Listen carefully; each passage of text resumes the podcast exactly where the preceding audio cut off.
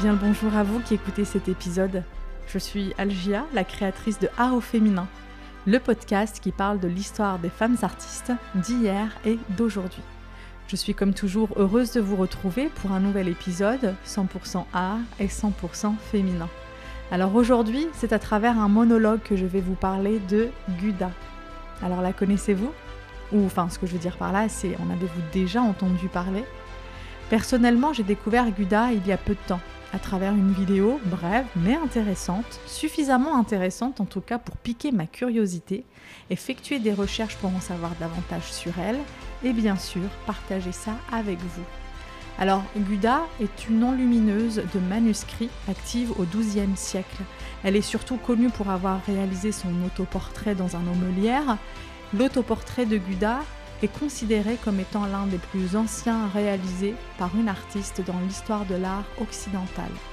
Alors à travers cet épisode, je vais donc vous parler de Guda, de ce fameux autoportrait d'enluminure de femmes au Moyen Âge, mais avant tout, revenir sur certaines notions de l'histoire de l'art, notamment la hiérarchie des genres en peinture.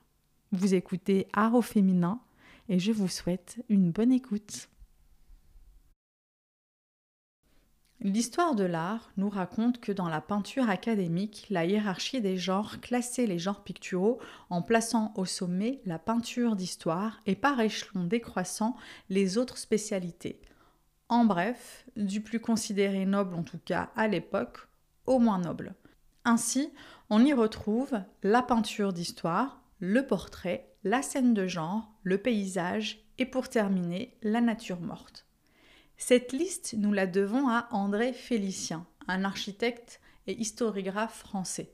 Je ne vais pas m'attarder ici sur son histoire. En revanche, il me semble important de vous lire sa préface des conférences de l'Académie datant de 1667 afin que vous puissiez vous faire une idée. André Félicien disait donc Celui qui fait parfaitement les paysages est au-dessus d'un autre qui ne fait que des fruits, des fleurs ou des coquilles. Celui qui peint des animaux vivants est plus estimable que ceux qui ne représentent que des choses mortes et sans mouvement. Et comme la figure de l'homme est le plus parfait ouvrage de Dieu sur la terre, il est certain aussi que celui qui se rend l'imitateur de Dieu en peignant des figures humaines est beaucoup plus excellent que tous les autres. Un peintre qui ne fait que des portraits n'a pas encore cette haute perfection de l'art. Il ne peut prétendre à l'honneur que perçoivent les plus savants. Il faut pour cela passer d'une seule figure à la représentation de plusieurs ensembles. Il faut traiter l'histoire de la fable, il faut représenter de grandes actions, comme les historiens, ou des sujets agréables, comme les poètes. Et montant encore plus haut, il faut par des compositions allégoriques savoir couvrir sous le voile de la fable les vertus des grands hommes et les mystères les plus relevés. Je disais donc, nous sommes en 1667. Rappelons-nous, et là je fais référence à la saison 1 de Art féminin, que l'Académie royale de peinture et de sculpture est fondée en 1648 et que c'est tout de même après 15 ans d'existence, soit en 1663, que la première femme, Catherine Duchemin, y est admise.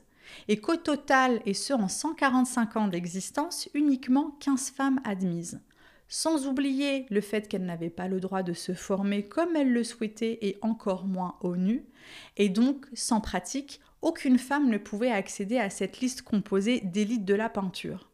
Au fond, André Félicien nous parle de technique, malgré ses tartines patriarcales amères bien trop à la mode à cette époque. Mais Félicien savait-il qu'avant même de venir au monde, des femmes avaient réalisé des tableaux je pense ici au plus ancien autoportrait de l'histoire de l'art occidental, que je vous ai donc présenté en introduction, mais avant, je vous propose de nous pencher sur l'histoire du portrait en peinture, et plus précisément l'histoire de l'autoportrait. Historiquement, l'art du portrait existe depuis toujours, mais disons que c'est à la Renaissance qu'il connaît son expansion et se définit par la même occasion. Celui-ci se différencie de l'autoportrait. Le concept de l'autoportrait renvoie à l'histoire de Narcisse racontée dans les Métamorphoses du poète Ovide. Jeune homme de la mythologie grecque, doué d'une grande beauté, dans les Métamorphoses d'Ovide, il est le fils du dieu fleuve Céphise et de la nymphe Lyriopée. À sa naissance, sa mère apprit de Thyriasias qu'il vivrait longtemps pourvu qu'il ne vit jamais son propre visage. Cependant, arrivé à l'âge adulte, il s'attira la colère des dieux en repoussant l'amour de la nymphe Écho. Poussé par la soif, Narcisse surprit son reflet dans l'eau d'une source et en tomba amoureux. Mais au-delà de l'introspection qui génère le fait de se représenter soi-même, l'autoportrait est aussi une façon d'exercer sa technique, le modèle le plus facilement disponible étant soi-même. Une façon pour l'artiste de s'affirmer et nous montrer comme il s'est vu à un moment, ou le comment il souhaite être vu, ou encore l'image qu'il souhaite que l'on garde de lui. Il est cette œuvre, il a aussi le savoir-faire. L'autoportrait a pendant longtemps été considéré comme étant un sous-genre mineur du portrait.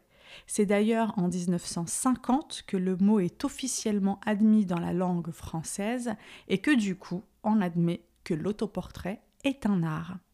C'est ainsi que je souhaite vous introduire l'histoire du plus ancien autoportrait dans l'histoire de l'art occidental. Un autoportrait réalisé par une femme qui porte le nom de Guda.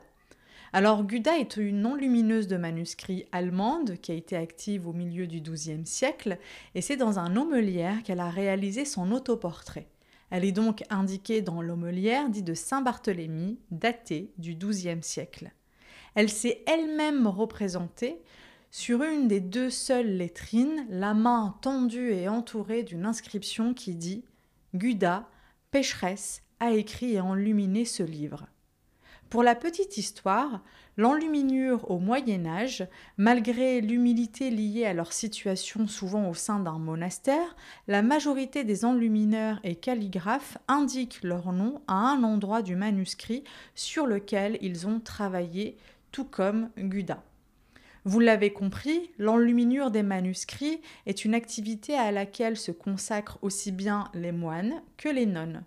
Dans toute l'Europe, on dénombre une dizaine de femmes qui enluminent des manuscrits ou illustrent des codex et dont le nom est connu.